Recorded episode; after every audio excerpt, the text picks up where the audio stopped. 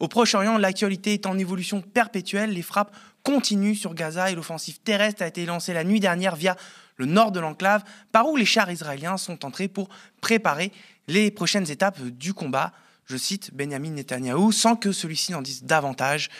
Benjamin Netanyahou, son gouvernement, l'État israélien, vous le savez, puisqu'on le relaie ici souvent, sont considérés comme le principal ou un des principaux responsables de cette situation en Palestine occupée, l'extrême droitisation, voire la fascisation du gouvernement qui a vu entrer en son sein des suprémacistes, a largement contribué à enflammer la dite situation. Pourtant, d'aucuns qualifient le gouvernement israélien de démocratique. Une lecture qui permet en outre de binariser un petit peu les débats. Israël serait une gentille démocratie, la bande de Gaza, gouvernée par la branche politique du Hamas, serait de son côté une dictature islamiste et terroriste. Bref, Emmanuel Macron, d'ailleurs, jamais à une approximation près, a aussi parlé en ces termes lors de la conférence de presse qu'il a donnée à Tel Aviv mardi 24 octobre. Je vous propose de l'écouter.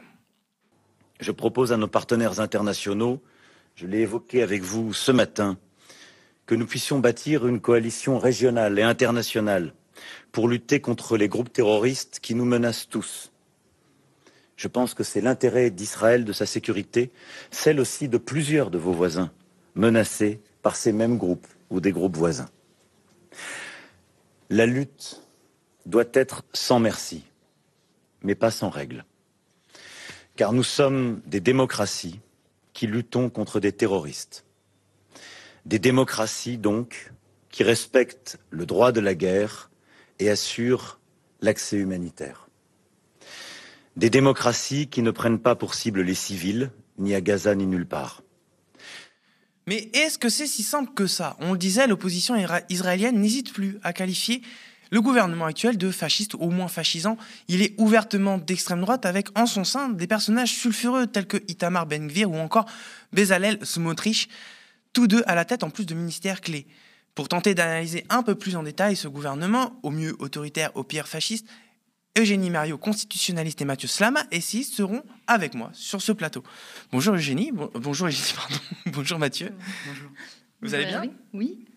Alors, on va, je vais tout de suite vous amener à réagir aux propos d'Emmanuel Macron que vous venez d'entendre. Hein. Euh, je vais commencer par toi, hein. d'ailleurs, Eugénie. Hein, tu, as, tu as bien vu, il qualifie dit nos démocraties, donc il inclut Israël dans nos démocraties. Sans doute au prétexte, peut-être dans son idée, euh, dans le sens commun qu'il y ait euh, des élections libres. Comment vous réagissez aux propos d'Emmanuel Macron à ce sujet? Oui, alors c'est intéressant de voir euh, qui dit tout et son contraire dans la même phrase. C'est-à-dire, il dit nous sommes des démocraties, nous respectons le droit de la guerre, mais nous sommes face à des terroristes. Et historiquement, si on regarde l'histoire du droit international public, qui se confond très largement avec l'histoire du droit international humanitaire, c'est-à-dire le droit de la guerre, mhm. c'est euh, l'histoire de la manière avec laquelle les pays euh, se sont définis comme civilisés puis démocratiques pour s'affranchir des lois de la guerre vis-à-vis -vis de ceux qui étaient qualifiés comme soit barbares, soit terroristes ou euh, non démocratiques. Donc dans la même phrase, on a justement cette, euh, toute cette ambivalence euh, qui caractérise le monde dans lequel vit Emmanuel Macron, qui est la théorie libérale selon laquelle les démocraties sont gentilles, appliquent les droits de la guerre, alors que les, les, autres, les autres régimes, eux, s'affranchissent du droit de la guerre, alors qu'historiquement, justement, on a bien vu que c'était absolument pas fondé empiriquement. Mathieu, oui, euh, bon, moi je considère évidemment que le, Hamas est un groupe terroriste et qu'il y a en effet euh, Israël fait face à, donc à, cette menace terroriste, mais je suis d'accord avec vous quand, vous dites qu'au fond euh, le, questionnement central pour, les démocraties dans le droit international et en particulier s'agissant d'Israël, c'est comment lutter contre des menaces qui sont plus ou moins existentielles avec les, les outils du droit et les outils du droit international, et donc les outils de la démocratie, puisque finalement, on peut considérer que le droit international, d'une certaine manière, est une, tel qu'il existe aujourd'hui, est une émanation des valeurs démocratiques.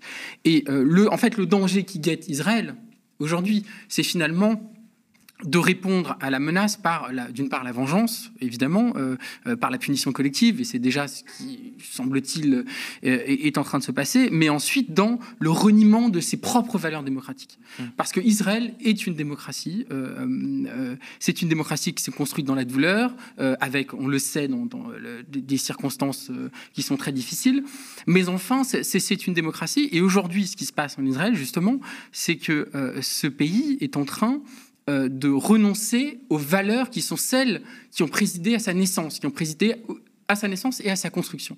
Et donc, on aurait aimé entendre Emmanuel Macron, de la part d'Emmanuel Macron, un discours beaucoup plus ferme mhm. sur le fait de dire que attention, que ce soit face à un, adversaire démocratique ou, non, euh, on, doit répondre euh, aux menaces par les lois démocratiques, par les règles du droit international. Et ça, c'est quelque chose qui n'est pas du tout suffisamment rappelé à Israël, puisqu'on le voit, Israël est dans une logique jusqu'au boutiste qui est extrêmement dangereuse. Euh, évidemment pour les, les, civils euh, de Gaza, mais même pour ses, encore une fois, j'insiste, pour ses propres valeurs, mmh. on y reviendra peut-être, parce que, euh, encore une fois, euh, Israël, c'est historiquement un État de droit, un pays démocratique dans lequel il y a une opposition très forte aussi, dans lequel il y a un mouvement pro-palestinien hein, qui existe au sein d'Israël, de nombreux, comment dire, défenseurs de la solution à deux États. Hein, le Parti travailliste, historiquement, est plutôt défenseur de cette solution. D'autres partis, même d'ailleurs plus centristes, libéraux, mhm. sont également partisans de, de, cela.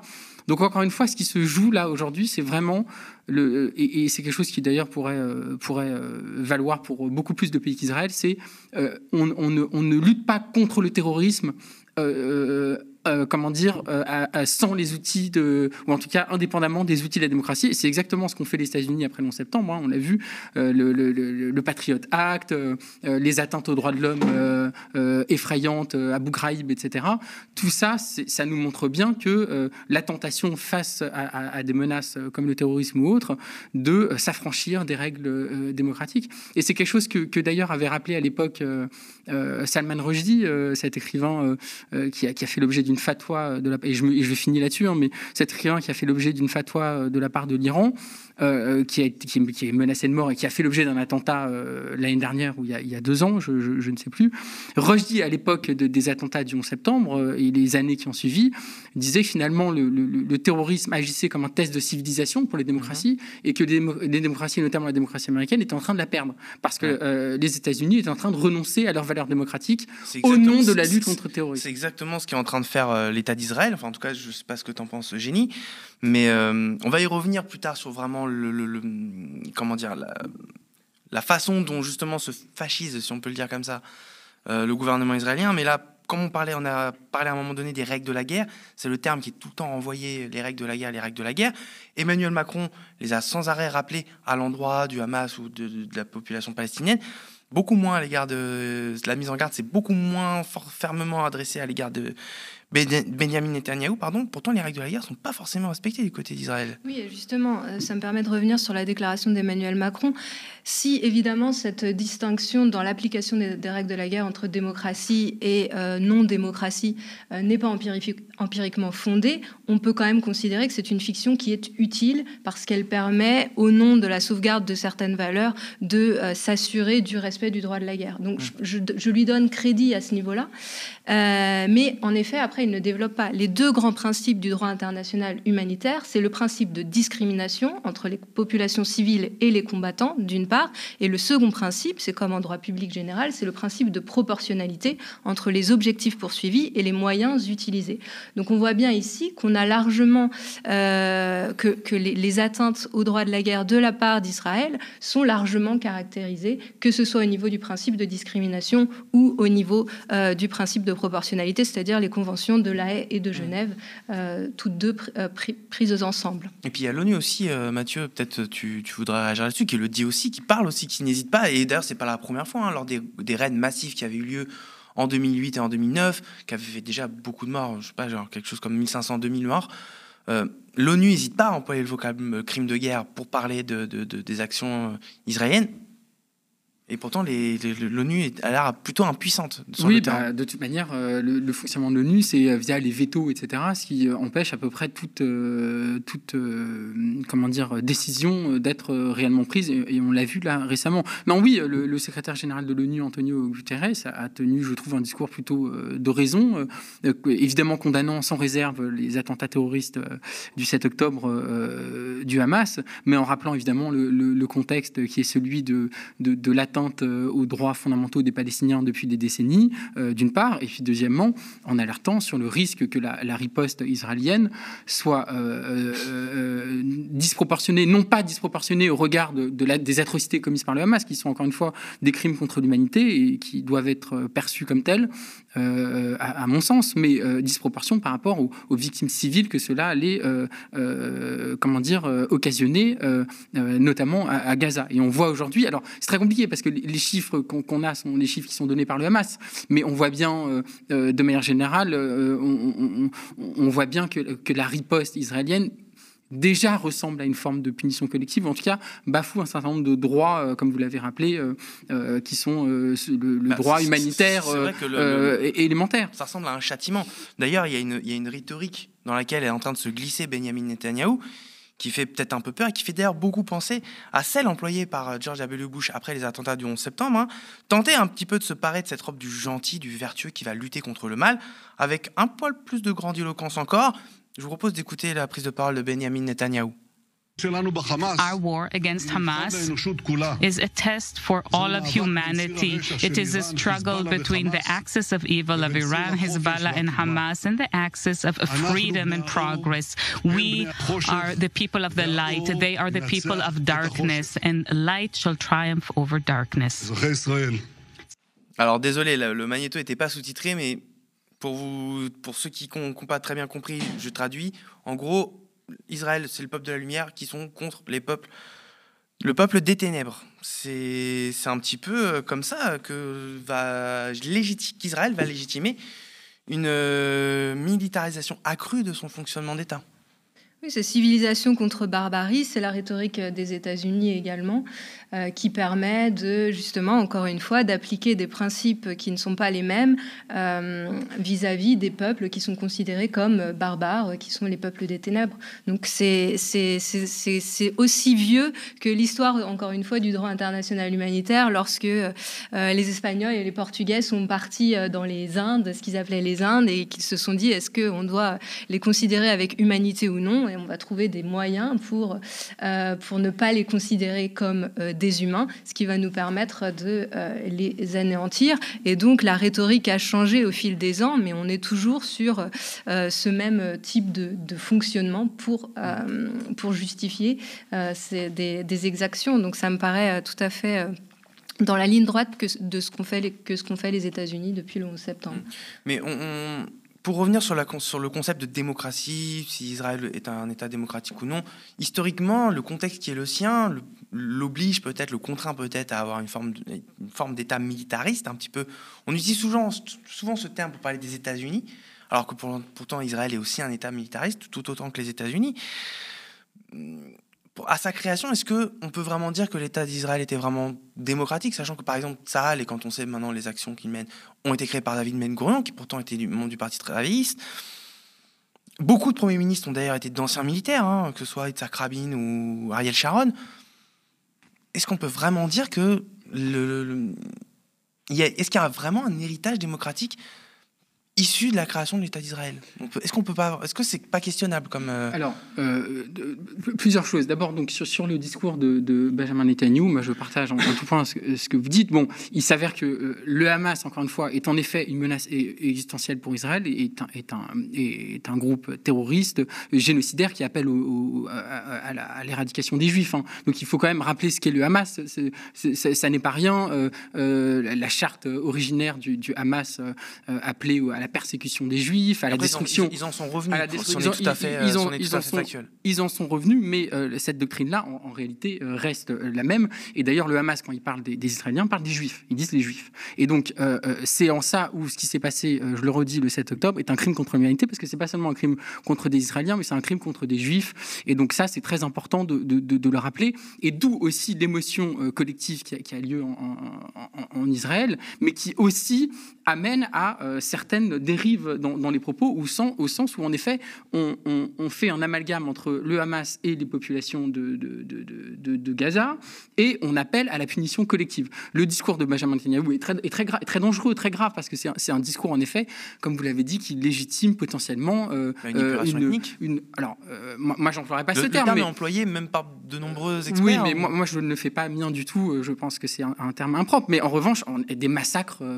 très graves et très, très importants, touchant des civils. Et finalement, il y aurait un discours qui s'installerait au sein de certaines personnes considéraient que finalement, les Gazaouis seraient eux-mêmes responsables également de ces massacres et donc mériteraient une punition collective. Et ça, c'est une euh, logique qui, euh, qui est celle d'un certain nombre de personnes, notamment euh, à l'extrême droite israélienne, et, qui est tout à, fait, tout à fait inquiétante et tout à fait dangereuse. Donc, pour revenir à, votre question, pardon, si Israël est, est une démocratie, c'est construite alors progressivement hein, sur deux piliers et, je crois d'ailleurs que c'est enfin je crois il faut le dire hein, c'est notamment le parti travailliste donc la gauche israélienne hein, qui, a, qui a construit qui a construit pardon le, euh, en, grande partie la démocratie israélienne. l'État providence qui s'est progressivement euh, euh, développé en Israël au fil des décennies à partir de sa création et puis l'État de droit les, libertés fondamentales tout, l'édifice démocratique israélien qui également doit qui également doit principalement à la gauche israélienne au Parti travailliste, qui aujourd'hui est réduit à peau de chagrin, qui n'a plus aucune influence, qui, vaut plus rien, euh, qui, ne vaut plus rien. Et ça, ça doit énormément nous inquiéter. Peut-être depuis la mort d'Yitzhak Rabin. Et, et, en, partie, en, partie, mais pas seulement. Et, euh, on voit bien une, droitisation euh, de, la société israélienne qui, est évidente et, qui est matérialisée par ce gouvernement. On n'a jamais eu un gouvernement aussi à droite en Israël depuis, depuis sa création, donc ça c'est évident. Mais enfin, il y a, il y a eu une, une démocratie qui israélienne qui s'est patiemment construite. Alors évidemment, avec euh, la situation euh, euh, que, l'on connaît par rapport aux Palestiniens, avec la, violation des droits des, Palestiniens de plus en plus forte au fil des décennies, avec évidemment tous les, tous, tous, les, les, colonies en Cisjordanie, etc. Ces violations, si je peux me permettre de... Excuse-moi, je te coupe là-dessus. les expulsions de les expulsions de, de, Palestiniens, c'est depuis le début. Oui, bien sûr. Eugénie, peut-être que toi tu veux, tu veux réagir à cette, conception-là en qualité de constitutionnaliste Est-ce que historiquement Israël est une démocratie Enfin, alors, est-ce que, on peut questionner la question Est-ce que c'est une démocratie Est-ce que ce n'est pas une démocratie? Je ne sais pas si c'est vraiment ça euh, l'important dans, dans, dans, ce, qui nous, ce qui nous intéresse. En fait, moi, je voudrais peut-être revenir sur ce qui est en train de se passer en Israël et euh, bon, Israël, c'est un pays qui n'a pas de constitution écrite au départ. Donc en 48, il y, avait une assemblée constituante, la première Knesset. Elle n'a pas fait cette constitution parce que c'était trop difficile de se mettre d'accord. Et donc euh, on a un système à la britannique avec des textes épars qui euh, ont peu à peu été accumulés les uns après les autres, les lois fondamentales. Mais dès, euh, et donc la Cour suprême a joué un rôle très très important dans l'édification de l'État de droit et a été le, historiquement le garde-fou de la démocratie israélienne mais d'une manière qui ne s'est pas faite sans heurts. Et on voit aujourd'hui le, retour de bâton, puisque c'est cette Cour suprême-là qui euh, maintenant est euh, dans le viseur euh, de Netanyahou, du gouvernement de Netanyahou. Et alors moi, ce que j'entends souvent dans les, dans, les, dans les différents médias, c'est que cette Cour suprême, c'est vraiment le, le défenseur des libertés. C'est pas vraiment le cas, parce que cette Cour suprême, depuis le départ, donc, elle s'est octroyée un pouvoir de euh, contrôle de constitutionnalité des lois, un petit peu comme avait fait la Cour suprême aux États-Unis en 1803 mhm. ou la France, le Conseil constitutionnel en 1971. Et elle s'est donnée pour rôle de défendre le caractère juif et démocratique de l'État d'Israël. Donc ça a été, euh, c'est historiquement sa mission et son grand, son Marbury contre Madison, c'est vraiment ça. Et en 2018, lorsque le gouvernement a fait passer cette loi Israël, euh, État-nation du peuple juif, il y a eu énormément de pétitions euh, contestant la constitutionnalité de cette loi fondamentale. Et qu'a dit euh, la Cour suprême? Elle a rejeté toutes les pétitions en, inconstitutionnalité. Donc elle est quand même la gardienne de ce caractère très très militant de l'identité constitutionnelle israélienne. Et euh, ce faisant, elle, a, euh, elle, maintient cet ordre-là. Et quand, euh, évidemment, elle est aussi, dans une certaine mesure, gardienne des libertés. Il y a plusieurs affaires où elle a été, elle a fait des, jugements favorables aux droits des Palestiniens et aux droits des populations arabes israéliennes. Mais enfin, en règle générale, c'est quand même une cour qui est plus, euh, qui, qui est la gardienne de cette identité constitutionnelle là. Et en plus, au niveau démocratique, il faut quand même bien se rendre compte que euh, c'est une Cour qui s'est octroyé ce pouvoir de contrôle de constitutionnalité, alors qu'au départ, c'était la souveraineté du Parlement, mmh. et qu'ensuite, non seulement elle a dit, bon, maintenant, on a une constitution, même si on n'a jamais rédigé de constitution, ce sont telle loi, telle loi, telle loi, telle loi, ce sont des lois qui ne peuvent plus être révisées par la Knesset, mais en plus, elle a dit, il y a des dispositions intangibles de cette constitution qui ne peuvent pas être révisées même avec des supermajorités, c'est-à-dire, en fait, elle s'est octroyée dans une certaine mesure le pouvoir constituant euh, mhm. qui était euh, détenu par euh, la Knesset. Et donc on a, on a un, une un, questionnement sur le gouvernement des juges. La gauche va dire la Cour suprême est de droite et la droite va dire la Cour suprême est de gauche. Et en fait on a un consensus finalement démocratique libéral qui est, qui, qui est complètement terminé en Israël, à l'image de ce qui se passe un petit peu partout dans le monde d'ailleurs, finalement. Je oui, oui, mais, je, pense que, tu voulais réagir. Je pense que c'est tout à fait juste cette idée que finalement il se passe en Israël ce qui se passe dans un certain nombre de, pays, notamment européens, où l'extrême droite euh, prend, prend, le dessus.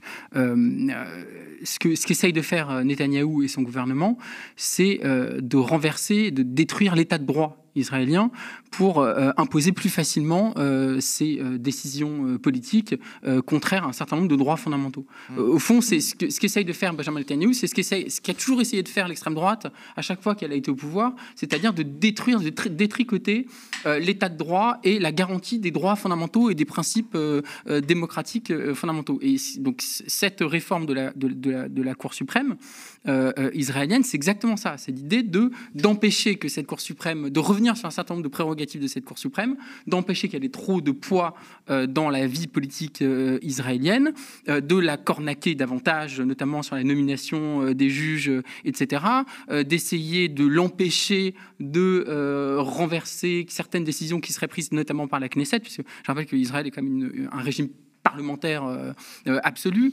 Euh, donc, au fond, c'est encore une fois une volonté de détruire l'état de droit israélien pour imposer des décisions qui iraient à l'encontre de certains droits fondamentaux, vous l'avez dit, des Palestiniens, mais pas seulement, des, Israéliens eux-mêmes. Et c'est important de le dire parce que cette Cour suprême, elle est tout à fait critiquable, vous avez raison, et elle n'a pas pas parfois été euh, euh, euh, d'une grande comment dire clarté sur toutes ces décisions, mais enfin c'est à elle qu'on doit un certain nombre d'avancées des droits, notamment à partir des années 80. sur les questions d'égalité également, elle a été quand même très importante dans encore une fois les avancées démocratiques en Israël. Donc c'est pour ça aussi qu'il y a une telle inquiétude dans le pays, parce qu'il faut, faut, quand même rappeler que cette réforme ne, passe pas facilement. il y a des depuis. Il y a une grosse depuis janvier 2023, qui d'ailleurs continue depuis, les, depuis, octobre, depuis le 7 octobre. Il y a eu beaucoup de manifestations tous les samedis soirs. Euh, je rappelle quand même qu'il y avait euh, parfois jusqu'à plus de 100 000 personnes à Jérusalem hein, euh, mm. qui manifestaient contre cette réforme, mais contre Netanyahou, parce que c'est des manifestations qui sont aussi très symboliques, c'est-à-dire elles sont contre cette réforme et plus globalement contre Netanyahou et l'extrême droitisation de de, de, de, ce gouvernement. Et donc, il y a un certain, beaucoup d'Israéliens qui sont contre cette réforme, beaucoup d'Israéliens qui voient bien les dangers que représente cette réforme pour la démocratie israélienne. Mais encore une fois, euh, ce qui se passe en Israël, cette extrême droitisation du pays euh, qui effraie un certain nombre de, personnes d'ailleurs de la diaspora, hein, euh, qui, voient avec effroi la démocratie israélienne s'effondrer complètement, elle, est contestée aussi de l'intérieur, et ça c'est aussi important de le dire. Bah, après, c'est vrai que sur la question de l'État israélien, on parle beaucoup de cette réforme de la justice, mais peut-être que toi, Eugénie, tu as envie de tu aurais envie peut-être d'élargir un peu l'analyse. Il n'y a pas que ça qui caractérise justement le carrière peut-être autoritaire de l'État israélien actuellement sous la coupe de ben, Benjamin ah bah, Netanyahu. vous considérez que c'est une sorte d'État dual qui en fait euh, applique la démocratie pour certains et applique un régime autoritaire pour d'autres. Parce qu'il y a, il y a, des, tout un millefeuille de législation d'exception, un petit peu comme chez nous, mais euh, vraiment c'est le miroir grossissant, avec euh, des dispositions qui s'appliquent aux populations en fonction de toute une série de critères, que ce soit religieux ou que ce soit en fonction du lieu d'habitation, etc., etc., qui font que on a vraiment un régime qui ne qui n'est pas le même pour tous en mmh. Israël. Et euh, tout à l'heure, euh, donc nous nous tutoyons, très bien. Euh, tout à l'heure, tu posais la question de de la naissance de l'État d'Israël, c'est la naissance dans l'état d'urgence, avec euh, toujours l'armée, avec l'occupation. Et euh, finalement, ça ressemble un petit peu à notre histoire aussi euh, en France, une naissance d'une cinquième république très très proche de, enfin, qui doit quand même beaucoup à un état d'urgence et avec un militaire à sa tête. Et puis cette question de, voilà, aussi de, de la guerre d'Algérie. Donc je pense que, euh, évidemment, ce sont des origines qui marquent un régime et ensuite qui impriment une certaine lecture aux institutions. C'est ça, mais est-ce qu'il n'y a pas quand même un cheminement, Mathieu, euh, je ne sais pas ce que tu en penses, qui, aurait, qui conduisait peut-être inéluctablement à ce que l'État d'Israël devienne ce qu'il est, même s'il a été fondé par ah le Parti travailliste? Bah, Moi, je ne crois pas du tout. quand, je, reviens sur le fait que, que David Ben Gurion est fondateur de Tzahal, que Yitzhak Rabin, quand pendant la première intifada, disait lui-même que les, disait lui-même que les Palestiniens, fallait leur briser les os. Est-ce qu'il n'y a pas quand même... Non, parce que dire ça, je vais vous dire pourquoi. Ce qui me dérange dans, votre question, mais qui est, tout à fait légitime, mais ce qui me dérange cette question, c'est qu'au fond, elle, remet en cause, elle remet en cause la, la, légitimité même de l'existence d'Israël en tant que pays démocratique. C'est pas tellement la rhétorique, la rhétorique, c'est plutôt ce qu'il n'y a pas un, cheminement politique qui, a, qui conduisait inévitablement là où on en est. Voilà, mais justement, ce, ce, que moi, ma, réponse, c'est que dire ça, c'est au fond de dire qu'il y a, euh, dès le départ, dans la, création de l'État d'Israël, euh, une dérive autoritaire inéluctable et donc qui, remettra en cause les, fondements même de la création d'Israël. Moi, je ne crois pas ça.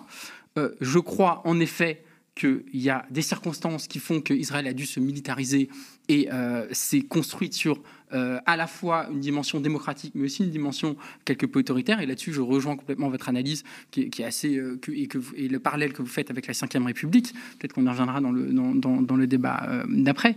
Mais enfin, il y a eu aussi au sein d'Israël des personnalités euh, des mouvements politiques, des mouvements au sein de la société civile, qui défendaient la, création d'un État palestinien, qui, qui s'est toujours opposé euh, euh, à la colonisation, qui s'opposait à, à, la violation des droits fondamentaux des Palestiniens.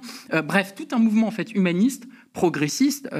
D'ailleurs, cette dimension progressiste, humaniste de gauche hein, d'Israël, on le voit dans les kibbutz. Les kibbutz, c'est une sorte d'utopie socialiste. C'était presque autonome de l'État. voilà, donc, et, donc ça, ça, existe depuis le départ. Et c'est très important de le dire parce qu'au fond, euh, il y a en effet cette dualité au sein d'Israël, en effet, mais il y a aussi cette dimension humaniste euh, qui euh, défend l'existence d'un État palestinien autonome aux côtés d'Israël et que la, voie qui est prise par Israël depuis, depuis quelques années, peut-être depuis quelques décennies, mais encore plus depuis quelques années, elle est terrifiante aussi parce qu'au fond, elle est, selon moi, hein, une négation de l'esprit humaniste qui a présidé chez certains euh, euh, défenseurs de l'État d'Israël euh, depuis, depuis sa naissance. Et il, y a, toujours eu un sionisme de gauche, encore une fois, et, c'est ça, moi, qui m'inquiète beaucoup dans, dans, dans, ce qui se passe aujourd'hui, c'est finalement que Israël se trahit euh, se, trahit elle-même. Voilà. Et c'est ça qui, est pour moi le, plus désolant dans tout ce qui se passe. Est-ce que cette contradiction, justement, État juif et démocratique, en tout cas, c'est cette dualité qui, c'est les années 90, mais même dans les années 60, dans les années 70, est-ce que c'est pas cette, conception militante d'une démocratie ethnique, euh, en tout cas religieuse, qui, euh, de toute façon, ne peut mener qu'à des, dérives autoritaires?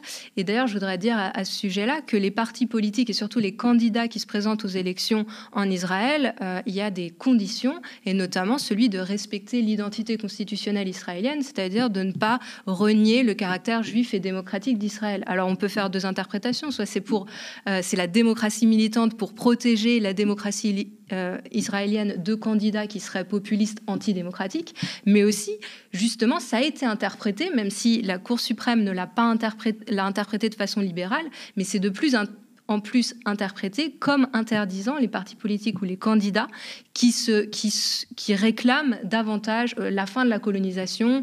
Euh, et euh, voilà, c'est en tout cas ce que veut le gouvernement. Jusqu'alors, la Cour suprême a eu une interprétation plutôt libérale, mais le gouvernement veut changer ça, évidemment. Bah, c'est peut-être effectivement cette, cette deuxième interprétation-là qui peut justifier pour le gouvernement israélien actuel de constituer, de renforcer en tout cas l'aspect apartheid de son gouvernement de sa fonction, de, sa, de son fonctionnement étatique, peut-être.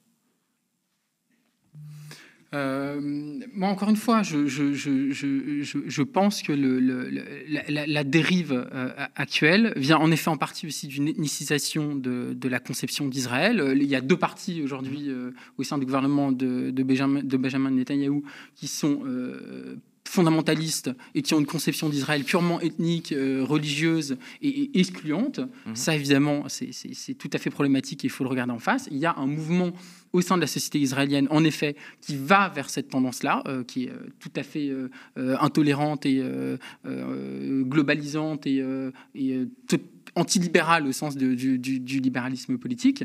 Mais cette conception-là, encore une fois, n'est pas celle historique de la gauche israélienne, du Parti travailliste et des autres mouvements, même au sein de la société civile, qui ont toujours vu Israël comme un, pays multiculturel.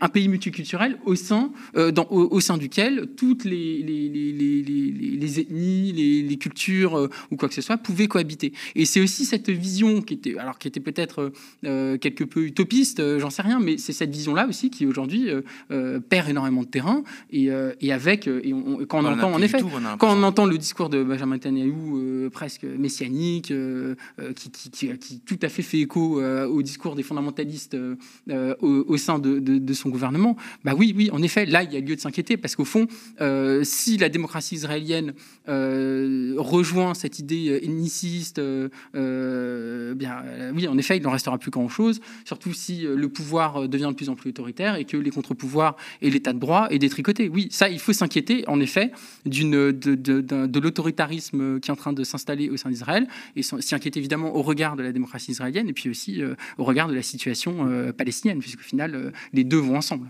Je pense que ça soulève quand même une question importante pour nous, qui est de savoir si justement l'état de droit n'est pas la source de sa propre déliquescence. C'est-à-dire, si on, regarde le, euh, le régime israélien, c'est justement en réponse à euh, ce qui est perçu comme l'imposition de droits fondamentaux, la prise de pouvoir de euh, juges au nom de l'état de droit, que s'opère un revers de bâton. Donc c'est une question, je pense, qui est légitime, qu'il est légitime de se poser, surtout étant, étant donné le parallèle qu'on peut faire avec les années 30, où c'était exactement euh, la, même, la même question qui se posait avec la question du gouvernement des juges, la démocratie parlementaire qui euh, s'émanciperait du pouvoir du Parlement et qui donne, en lieu, euh, qui donne lieu à un retour très, très populiste, très autoritaire justement avec l'ennemi libéral des institutions de l'État de droit qui est tout désigné. Donc je me demande si euh, la situation israélienne n'est pas euh, un avertissement, en tout cas euh, qu'on ne puisse pas le prendre, le prendre ainsi, en tout cas. Mais ce n'est pas l'état de droit qu'il faut, à mon sens, incriminer, c'est plutôt les adversaires de l'état de droit et la manière, en effet, dont la, comment dire, le, populisme autoritaire, l'extrême droite, etc., réussit à convaincre de plus en plus de monde de la, de la, des dangers d'un, comment dire, d'un gouvernement démocratique qui est régi par des règles de droit, etc. Mais l'état de droit en lui-même doit être défendu coûte que coûte et, et à mon sens, n'est pas responsable en en, tant que tel non, pas l'état de, cette dérive. Pas l'état de euh, droit, mais en tout cas, cette perception euh, qui est très présente, que ce soit en Israël, euh, en Pologne, en Hongrie, un petit peu partout dans le monde, peut-être demain en France, voilà, qu'il y a que, que, des légitimités sont en concurrence. Alors ça, ça m'embête de, de, citer Emmanuel Macron, mais c'était l'objet de son discours du 4 octobre dernier, donc pour l'anniversaire de la Constitution française, où il dit il faut pas, il faut surtout éviter cette concurrence des légitimités. Il a, il a raison entre la légitimité démocratique d'une part et la légitimité euh, des juges d'autre part. Où là, justement, c'est dans, dans, ce conflit de légitimité que s'engouffrent euh, les, dérives, euh, les dérives populistes, les dérives autoritaires. Ben, en tout cas, c'est un débat vraiment passionnant. Merci à vous deux pour cet échange, mais on va passer au deuxième sujet de ce fond de l'info. Magneto. Euh, je crois qu'il y a eu euh, euh, une dérive du côté israélien qui me paraît incontestable. Vous avez l'entrée au gouvernement de personnalités d'extrême droite. Alors, désolé, c'était pas le bon magnéto. On va passer au bon magnéto cette fois, promis. Sur le fondement de l'article 49, alinéa 3 de la Constitution, j'engage la responsabilité de mon gouvernement sur la deuxième partie du projet de loi de financement de la sécurité sociale pour 2024. Je vous remercie. Voilà, c'était le bon magnéto. Désolé, les aléas du direct. Euh, on a rapidement parlé en début d'émission, hein, et l'actualité proche-orientale sature tellement l'actualité. Euh, et c'est de notre faute aussi, hein, on en a longuement parlé là dans son de l'info. Et du coup, ça semble passer totalement inaperçu. Hein. C'est le 14e 49.3 déclenché hier par Elisabeth Borne à l'Assemblée nationale. Cela concernait en plus le volet recettes du projet de loi de financement de la sécurité sociale qui peut éventuellement donc inclure des levées d'impôts. Hein, et comme pour le PLF 2023 voté en 2022 l'année dernière, les budgets n'ont même plus le luxe d'être votés tel que le prévoit la démocratie parlementaire. Un déni, un déni de démocratie de plus, Eugénie? Alors, euh, c'est constitutionnel, absolument, d'utiliser le 49 alinéa 3. En 2008, on a fait une révision constitutionnelle euh, qui limitait à 1 pour les lois ordinaires, mais bon, il y a plein de moyens euh, de tout de même utiliser le 49 alinéa 3 pour les lois de financement de la sécurité sociale, les lois de finances, et sinon pour les sessions extraordinaires. Donc, le gouvernement a utilisé tous les moyens possibles pour, pour ce 49 alinéa, pour utiliser tous les moyens de la Constitution, et c'est en ligne, en conformité total avec ce qu'a dit euh, Emmanuel Macron justement au moment de son discours devant les juges constitutionnels le 4 octobre dernier, où il a dit Nous avons une constitution parfaite. Alors, pas exactement, je vais, je vais, je vais donner la, la citation exacte c'est Nous avons la Ve République clos la quête du bon gouvernement. Donc, nous avons, nous avons atteint la fin de l'histoire. Et euh, tout ce qu'il y a dans la constitution est démocratique. Et il faut utiliser tous les moyens qui sont mis à notre disposition. Donc une, tautologie en fait entre constitutionnel et démocratique qui ferme la voie, début, hein. voilà, qui ferme la voie à tous les débats et qui clôt la question de euh, la révision constitutionnelle ou de la sixième République. Qui est déjà de toute façon très difficile à obtenir à via l'Assemblée nationale. Mathieu, en plus c'est très facile à contrecarrer comme argument ça, genre le Chili avait une, le Chili de Pinochet avait une constitution. Ah oui, c'est pas, parce qu'une constitution existe qu'elle est démocratique euh, et qu'elle est bonne et, et qu'elle est formidable. Et le légal n'est pas forcément légitime. Tout ça, c'est assez évident. Et c'est évidemment quelque pas chose. Pas pour tout le monde, manifestement. Et, encore, Emmanuel Macron se prétend être légaliste, mais il n'est pas totalement. Donc en plus, euh, bref, il, trahit euh, ses, propres idéaux. Mais, mais, passons. Moi, ce qui me frappe dans, cette séquence, c'est, vous l'avez dit, ça passe inaperçu. C'est-à-dire que maintenant, le fait qu'un budget, tous les budgets sont, sont passent par le 49 euh, ça fait l'objet d'un filet dans, les news, euh, sur les réseaux sociaux, puis on passe à autre chose. C'est devenu une normalité de voter les budgets. Alors là, c'est le budget de la sécurité sociale ou le budget euh, correctif ou je sais pas quoi, mais bon, en tout cas, c'est un budget, donc c'est quand même important. Le budget, c'est ce qui permet de gouverner un pays normalement. et donc voilà. C'est ce qui va déterminer aussi la qualité de nos services publics, tout, un tas de choses. Voilà, exactement. Donc le, budget de, le, le, PLF, le PLFSS et tous les textes budgétaires maintenant seront passés par 49.3, c'est quasiment sûr.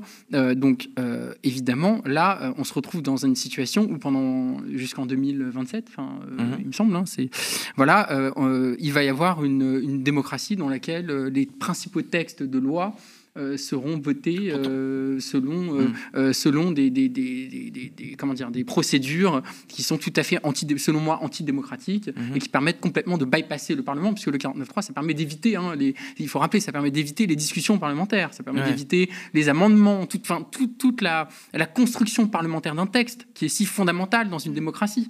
Donc le 49.3, c'est pas seulement, bon, on, on, on, met en jeu la responsabilité du gouvernement et, tout va bien. Non, c'est beaucoup plus grave. C'est bah en plus, on est vraiment sur le chat qui se mord la queue. Il y a un 49.3, il y a une motion de censure, un voilà. 49.3, il y a une motion donc, c'est tout à fait euh, euh, révélateur de, de, de, de, la, de, la, de la crise démocratique dans laquelle on est.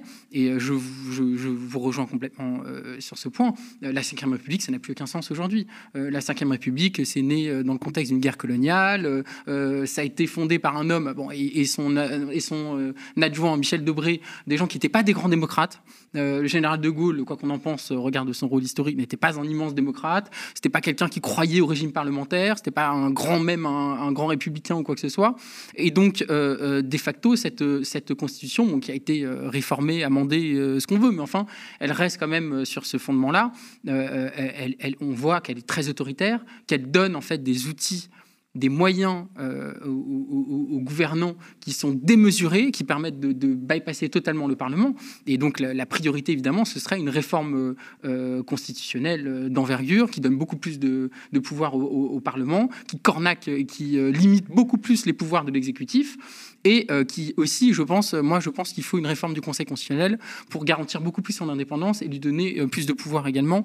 Et ça, c'est bon. Ça, c'est mon, c'est mon, et c'est pas du tout projet, parce que Emmanuel Macron a annoncé une réforme euh, constitutionnelle qui, notamment, donnerait plus de possibilités pour le référendum. Voilà, notamment d'initiatives partagées ou d'ouvrir les possibilités du recours au référendum, ce qui, moi, je trouve est extrêmement dangereux, surtout dans le dans le contexte populiste dans lequel on est, où les opinions publiques sont radicalisées sont de plus en plus euh, se droitisent énormément. Mhm. Et donc sur un certain nombre de sujets, je pense notamment à l'immigration et à la sécurité, si vous commencez à, faire, à pouvoir faire des référendums sur ces sujets-là, vous imaginez un peu les dérives possibles euh, en la matière. Et encore une fois, ça rejoindrait aussi la, la, la, perte, euh, comment dire, la, la, dimension antidémocratique de, de la période qu'on vit, paradoxalement. Donc je, je, aujourd'hui, quand même, il y a lieu de s'inquiéter par rapport à tout ça. Génie, tu as voulu réagir plusieurs fois? Oui.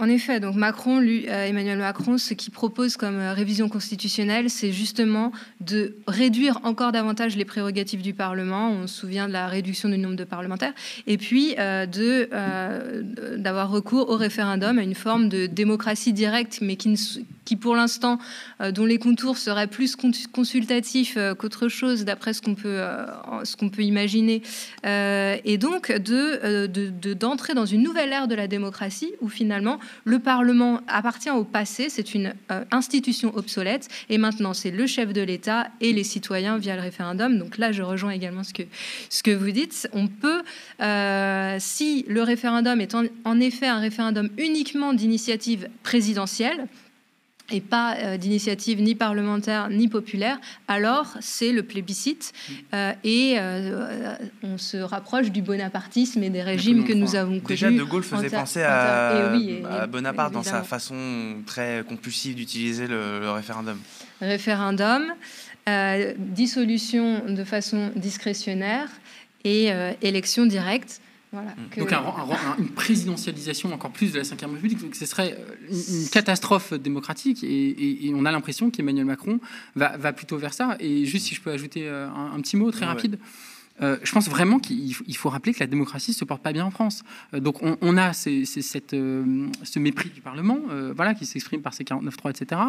Mais on a aussi des interdictions de manifester. Je veux dire, là encore une fois, je crois que c'est Laurent Nunez qui a annoncé que la prochaine manifestation en faveur de la Palestine serait interdite à Paris, selon des motifs totalement flous, totalement qui, me paraissent absolument pas tenir des au regard. qui souvent arrivent en plus au dernier moment. Et qui arrivent au dernier moment, mais qui encore une fois ne se fondent même pas sur, sur le droit. Je rappelle quand même que le, de manière très très très très très vague et puis encore une fois est très discutable. Et euh, le droit de manifester reste un droit fondamental dans le pays et on a l'impression que c'est de moins en moins le cas.